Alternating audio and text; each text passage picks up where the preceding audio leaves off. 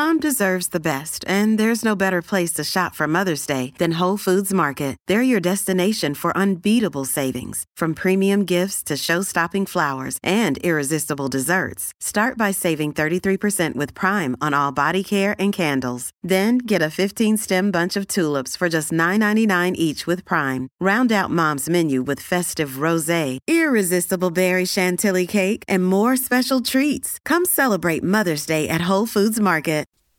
Pie in the Sky Media. This series contains adult language and descriptions of graphic violence throughout. Listener discretion is advised.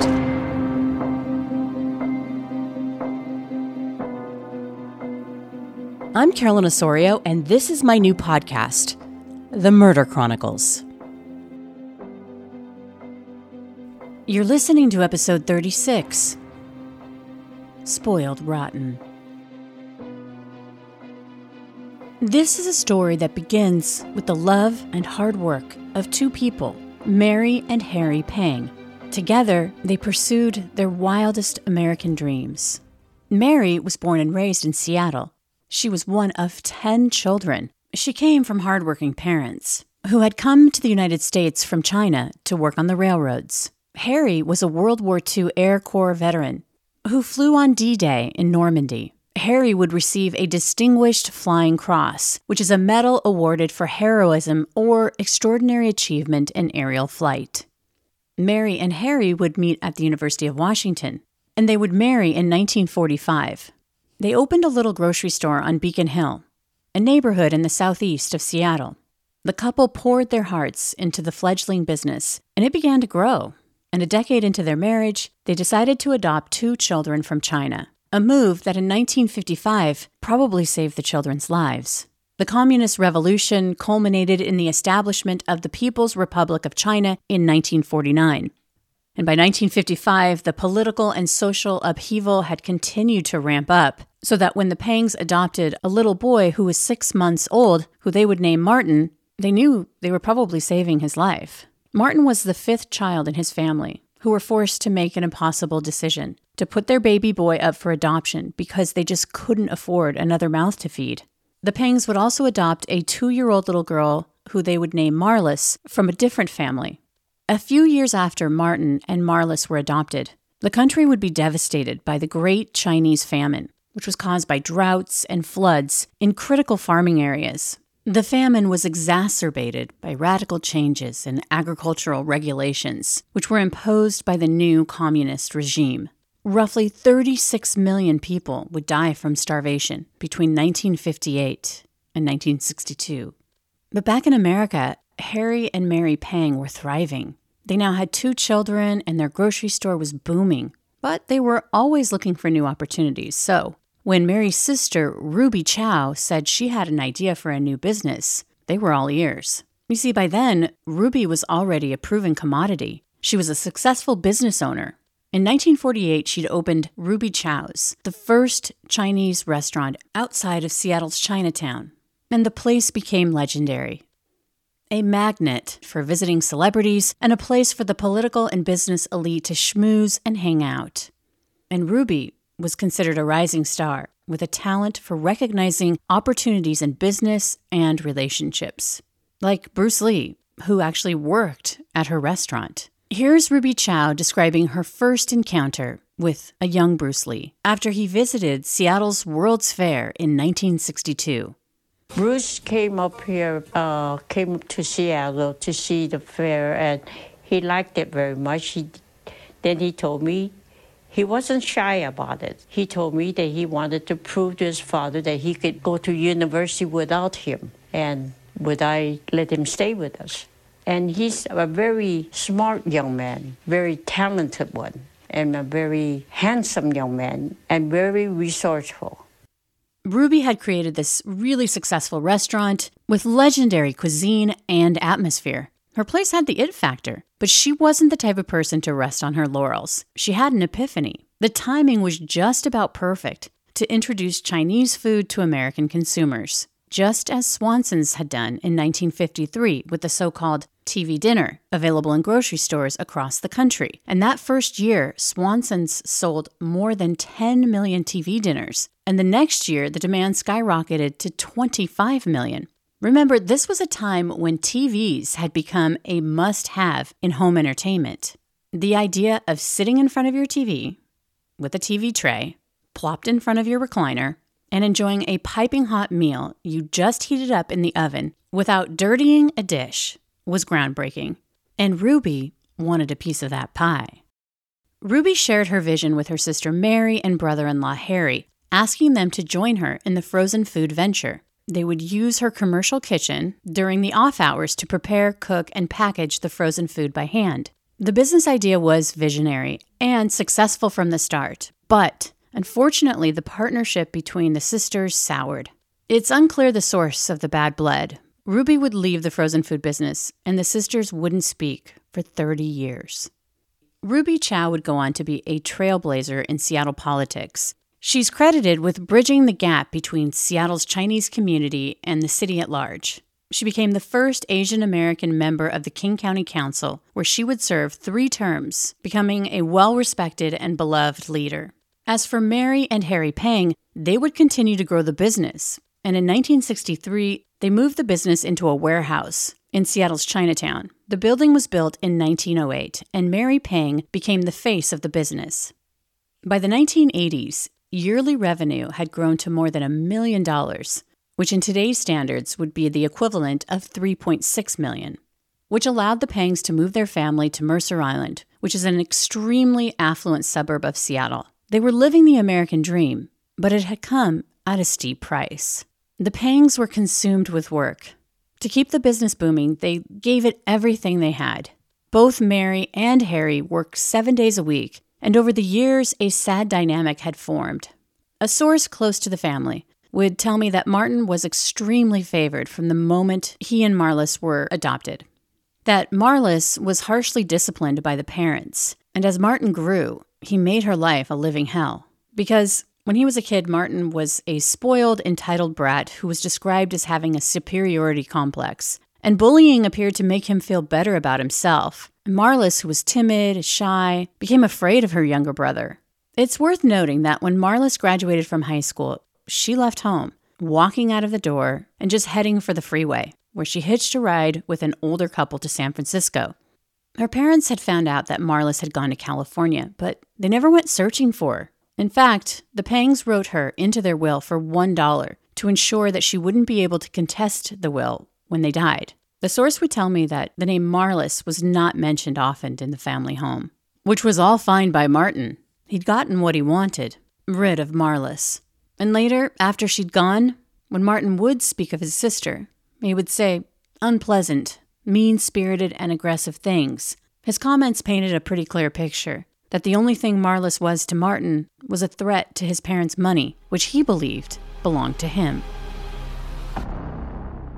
In high school, Martin gained a reputation for not just slacking off when it came to grades, but a kid who acted recklessly. He had also earned the nickname Pyro Pang because of the threats that he would make to burn down the homes or businesses of people that he believed had wronged him. After high school, Martin would attend college for a couple of years, but ultimately he would drop out. He worked at his parents' company. He loved acting intellectually superior to others. He would drive a leased Porsche through the family business. One neighbor would say, quote, I've been told by people who work down there that he liked the title and the salary, but not the work. But as a young man, Martin Pang loved playing Playboy. He wined and dined his paramours, all on his parents' dime, of course. But underneath the glitz and glamour, there was a really dark side to Martin's brand of charisma. And that evil seed inside of Martin began to grow. His adoptive parents continued to make every wish come true. But that love, that attention, that Martin can do no wrong devotion just wasn't enough. It would never be enough and neither were his marriages. Between 1978 and 1989, Martin Pang got married four times. None of these relationships lasted longer than 19 months, and each were filled with rage and violence. Violent man that threatened to use fire against enemies. He's a bad dude. But all of his ex wives, of which at that time he had four, were really, really afraid of him. That's Duff Wilson, a former investigative reporter for the Seattle Times in the 1980s. You'll hear from him throughout the show, but for now, according to Duff, Martin Pang had a documented history of domestic violence. His first wife would be hospitalized for a broken back, nose, and eardrum after she alleged Martin had attacked her in 1979. Initially, she would press charges, but would retract them the night before trial out of fear. Martin allegedly killed her pets and threatened to burn her house down. The marriage would end in divorce. The charges against Martin were dropped.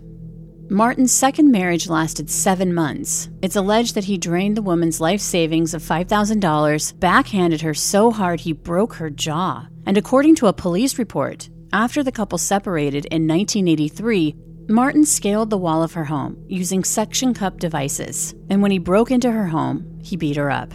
Martin's third wife, Risa, had a child with him. She was also close to the Pang family. She even worked at the family frozen food business. After Risa divorced Martin, she and their daughter went to live with his parents and continued working for the Pangs. Police records show that Martin threatened to kill Risa over the phone after the divorce. But Martin would remarry for a fourth time. Police records also reveal that Martin's fourth wife would report threats leveled against her by Martin, which included setting her home on fire.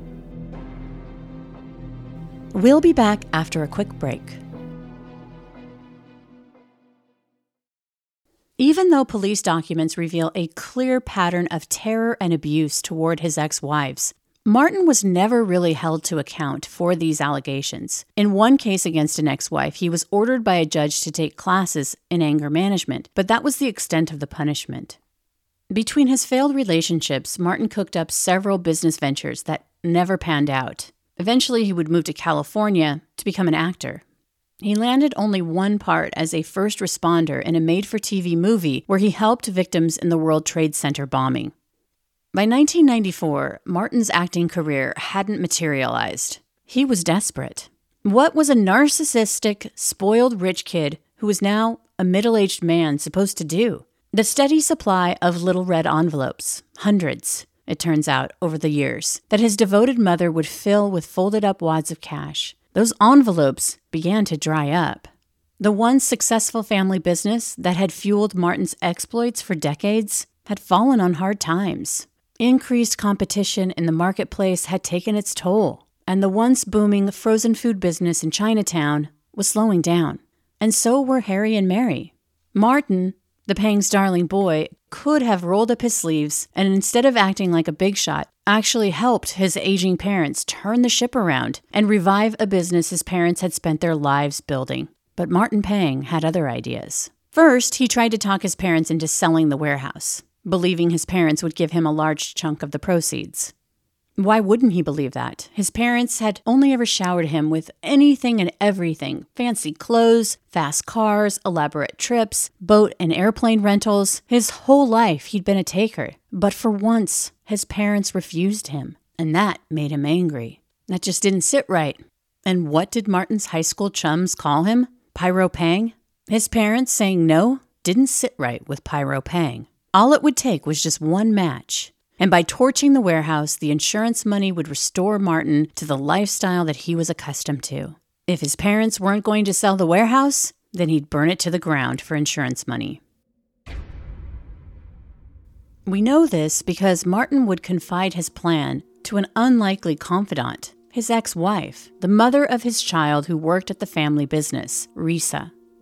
Risa was forced to play a dangerous game with Martin Remember, they had a daughter together. And even though they were divorced, she was still very much afraid of him. She knew only too well what he was capable of. And so she listened to Martin and his plan to burn down the warehouse of his family's business. And she hoped that it was just all talk. But by December 1994, Risa knew that Martin wasn't kidding around, especially after he makes a special trip to Washington from California to move his stuff that was stored in the basement of the warehouse out, leaving behind racing fuel from his past glory days, back when he could afford to play the big shot race car driver. Martin would tell Risa that the warehouse was going up in flames on Friday, December 16th or Saturday, December 17th, after his parents left work. Martin had told this to Risa on December 13th, three days away from the supposed arson date. Even though she was terrified, she knew that she had to do something. So she called the insurance company and told them about Martin's scheme to torch the warehouse. The next day, agents from the Federal Bureau of Alcohol, Tobacco, and Firearms interviewed Risa Pang. An undercover surveillance team was deployed to the warehouse. When December 16th went by and then the 17th passed without incident, they continued to stake out the warehouse night after night. Meantime, Risa would receive another call from her ex, Martin, asking her to set the building on fire for him. Risa declined. Clearly, Martin had no idea that she was working with authorities, who were still surveilling the Pang warehouse. But just before Christmas, unbeknownst to Risa, a decision was made to call off the surveillance team. Now, she hadn't passed along Martin's request for her to burn down the building because she just assumed that the surveillance team was still in place. What she didn't know was that not only were they not watching the building, they weren't keeping tabs on Martin Pang. She had called them like a week or two before the fire, described it exactly. They surveilled the warehouse for a while and then called it off. But that was just one one mistake. On January 5th, 1995, at around 6:30 p.m., Harry Pang would leave the building for the night. But the warehouse wasn't empty. The Pangs had sublet a part of the warehouse to musicians in a band. It's believed that the fire was set just a few minutes before 7 p.m. By 7:02, a member of the band called 911 saying smoke was billowing inside of the warehouse, which was just located a few blocks from the Kingdome, the Seattle Seahawks stadium back then. Within minutes, five engine companies were racing to the fire. At the time, high level fire department officials had been read into the arson threats at the Pang warehouse by the ATF but the fire companies responding did not know. The boots on the ground first responders also didn't have a building plan for the warehouse that was built in 1908, which meant they didn't know that it had a basement. That evening, the wind was calm in Seattle. It didn't take long before a column of smoke rose vertically above the Pang warehouse into the night sky like a beacon of doom. The old building was a tinderbox, by 7:20 that night, just 18 minutes after the 911 call, firefighters were outside trying to contain the blaze from all angles of the building, and first responders were battling the blaze inside the warehouse on the first floor, totally unaware that their feet were not on solid ground. Since the command staff didn't have the building plans, they had no idea that the warehouse had a basement until it was too late. The fact is, the belly of the beast was raging below, the origin of the fire. How could they know that fast looking flames were a ticking time bomb as they consumed the supporting floor beam? And then the old building rumbled, a warning that the integrity of the building was compromised just before a section of the main floor dropped, plunging four firefighters 20 feet down into the 1400 degree inferno below. A split second after the rumble and then the collapse of a portion of the first floor, a lieutenant inside the building shouted a command over the radio Get the hell out of the building! It was unclear what was going on inside the Pang warehouse, a building which had become engulfed in an impenetrable blanket of thick black smoke amidst the scorching flames. It had become a hell on earth. The fire had transformed into a five alarm beast that was now raging out of control. More than a hundred firefighters would be called to the scene as smoke could be seen from miles and miles away. Later, according to Fire Chief Claude Harris, seven firefighters were able to get out of the building alive after the collapse. One of the lieutenants that uh, perished in the fire had the concern of his crew, and he told his crew to get the heck out of here. And they bailed out through uh, two windows on the west side of the building. That's some of the heroics that uh, were exhibited at that fire last night. The lieutenant who had called for firefighters to get the hell out of the building wouldn't be so lucky. At roll call, four firefighters remained unaccounted for. It would take three days to recover all four bodies of the firefighters who'd lost their lives battling the blaze inside the Pang warehouse. Lieutenant Walter Kilgore, firefighters James Brown and Randy Terlicker died of asphyxiation after their air tanks emptied. Lieutenant Greg Shoemaker lost his helmet and oxygen mask in the fall from the first floor and died of smoke inhalation. Here's then Mayor Norm Rice. Tragedy should remind every Seattle resident of the enormous risks and terrible sacrifices that our firefighters make every day as they protect this community. Thousands would gather outside along the city streets. It was as if time stood still as they watched the funeral procession. Inside the church, the funerals of the fallen firefighters was televised.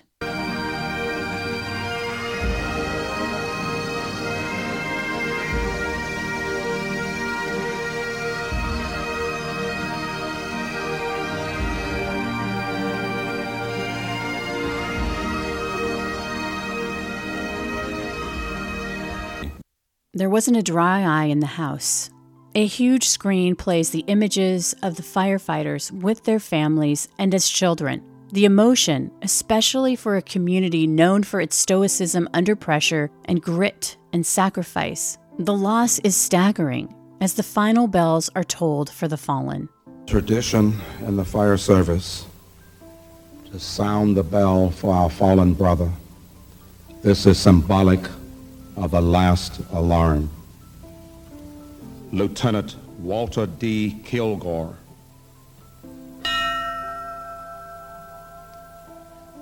Lieutenant Gary A. Shoemaker.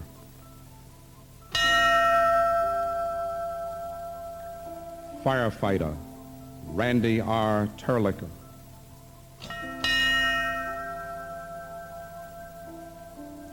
Firefighter James T. Brown.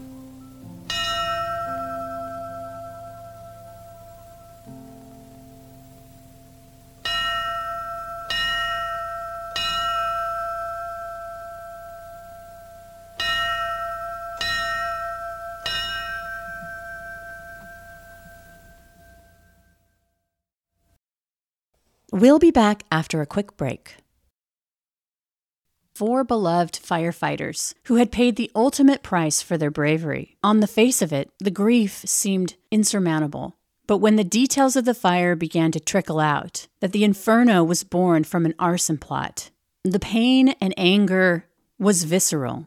In local news coverage in the days after the fire, Mary and Harry Pang were devastated by the fire and the loss of life of the four Seattle firefighters. They are totally unaware that their son, Martin Pang, is a primary suspect. A week after the fire, investigators ask Risa to wear a wire. They want her to call her ex and get him to admit that he was responsible. The first call, Martin tries to play it cool, saying he was just joking about his plans to burn down his parents' warehouse for the insurance money. The second conversation, he said even less and by the third, he wanted to cut all ties with Risa. By then, Martin Pang had been placed under police surveillance. They were keeping a watchful eye over him as they gathered evidence to support an arrest charge. Despite being shadowed by police, Martin Pang boarded an Amtrak train from Seattle to California on January 17th. By the time investigators had enough evidence to arrest Martin Pang in California, they realized he was in the wind. On February 19th, just seven weeks after the fire, Martin flew from Los Angeles to Mexico City, where he booked a one way ticket to Brazil and applied for a visa in his own name, an action that prompted the FBI to step in. Martin Pang was now an international fugitive. Duff Wilson and his writing partner, Eric Nalder, followed Pang to Brazil.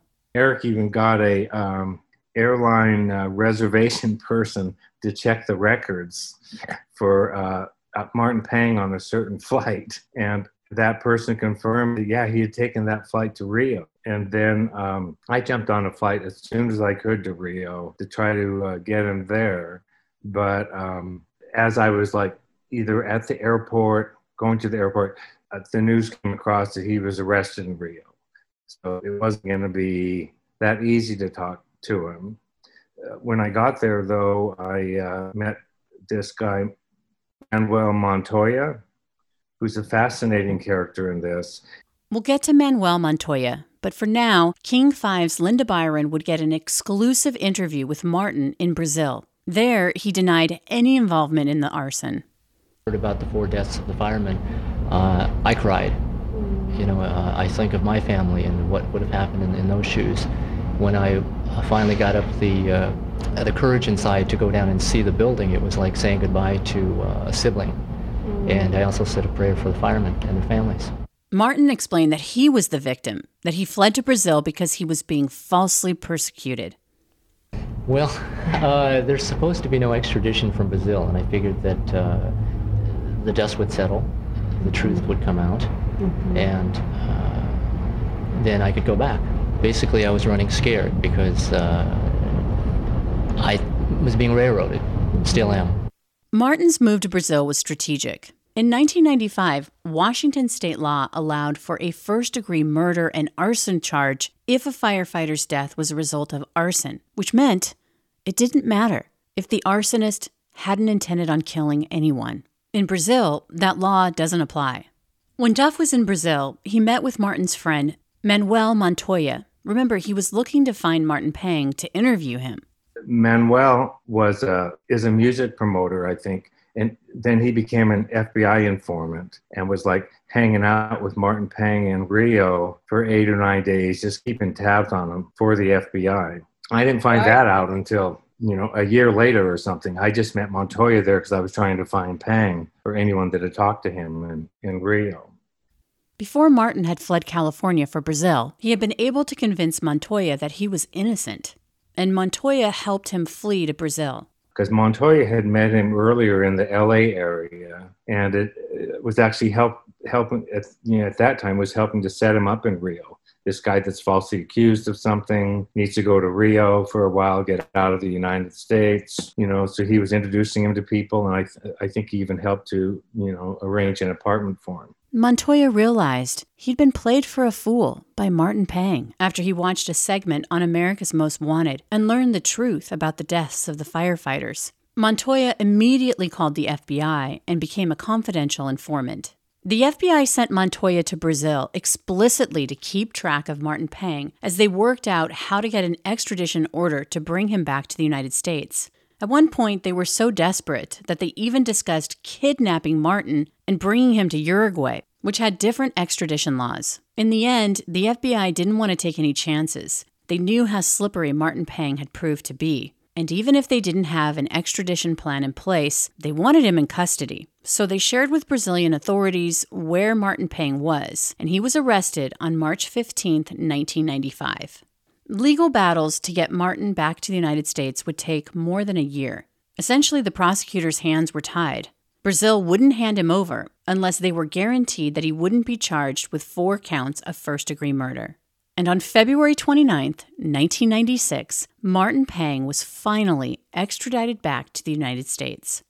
And in a stunning turn of events, Martin Pang's attorneys would blame the fire department saying that the firefighters would not have died if the department had carried out a plan to prevent the arson after receiving a tip in mid December. They said the deaths were, quote, if not totally, at least in great part, the responsibility of the fire department. We did a big article called 24 Mistakes That that officials made with the with the arson fire. That was our seminal article after after months of investigating. But before then, Martin came around when he was being I don't know accused or tried and said, "Hey, it's those 24 mistakes. That's the reason they died." But obviously, under our law, if somebody sets an arson, no matter how many mistakes uh, the firefighter might make or not, that arsonist is responsible. In February 1998. Martin Pang pleaded guilty to four counts of manslaughter and was sentenced to 35 years in prison. As a result of the Pang warehouse fire, protocols would change so that firefighters are made aware of any arson threats before they get to the scene. It's a standard in journalism. When there's a disaster, what went wrong? What mistakes were made? You know, did anybody, you know, have a chance to do uh, better? It's a standard investigative angle, and uh, in almost all, you know, disasters. So, yeah. so that's what we did here with, with a lot of shoe leather reporting, basically. In 1999, a jury would award 5.6 million in damages from the city of Seattle to the widow of James Brown. The families of the other 3 firefighters killed would also settle claims ranging from $450,000 to 3.5 million. jurors would assign 75% of the blame in the firefighters' deaths to the Seattle Fire Department, and Pang was deemed 25% responsible. Martin Pang's ex wife, Risa, and Manuel Montoya would share the $36,000 reward after Martin Pang's arrest and conviction.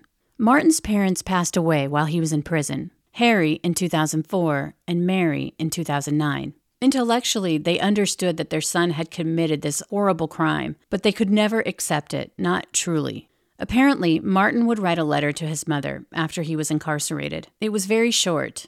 He just wanted to let her know that she needed to leave him enough money in her will so that he could buy a sailboat and travel around the world doing good deeds for people. It isn't clear if Martin Pang felt remorse for what he'd done. But what we know for sure is that he was a model prisoner, that is until 2013, when he started tasting his upcoming release. He had a new scheme to create an opulent lifestyle for himself by committing identity fraud. I spoke with Seattle Police Detective Todd Jacobson, who played a key role in that investigation. Martin Pang and his accomplice planned to set up credit accounts in the names of the firefighters, police officers, and witnesses involved in Martin Pang's 1995 conviction. His plan was to funnel money from those accounts into an offshore bank account. Martin Pang knew that with good behavior he'd get out in 2018, and he had planned to take his nest egg back to Brazil. What Martin wasn't counting on was a three month undercover investigation that thwarted those plans. However, the fraud scheme didn't add much time to his sentence. Martin Pang was released from prison in September of 2018. He was 63 years old and had served a total of 23 years. He had only lost 76 days of good time credit and some other privileges in prison after the fraud scheme. And when Pang was released, he was free. He wasn't paroled because at the time of his crime, there was no allowance for community supervision. For this episode of the Murder Chronicles, helpful resources were the Northwest Asian Weekly, the Seattle Times, King 5 News, and KIRO 7 TV. If you're interested in learning more about this episode, listen to our bonus content up next. Here, my producer Brandon Morgan and I discuss the case in more detail. And if you want to support the show, head over to Apple Podcasts and give us five stars. And if you have time, write a review. It really helps. And as always, thanks for listening. The Murder Chronicles is a pie in the sky production recorded live in the beautiful Pacific Northwest. We are produced by Brandon Morgan and myself, music by Soundstripe. For Pie in the Sky Media, I'm Carolyn Osorio, your writer and host. Thanks for listening.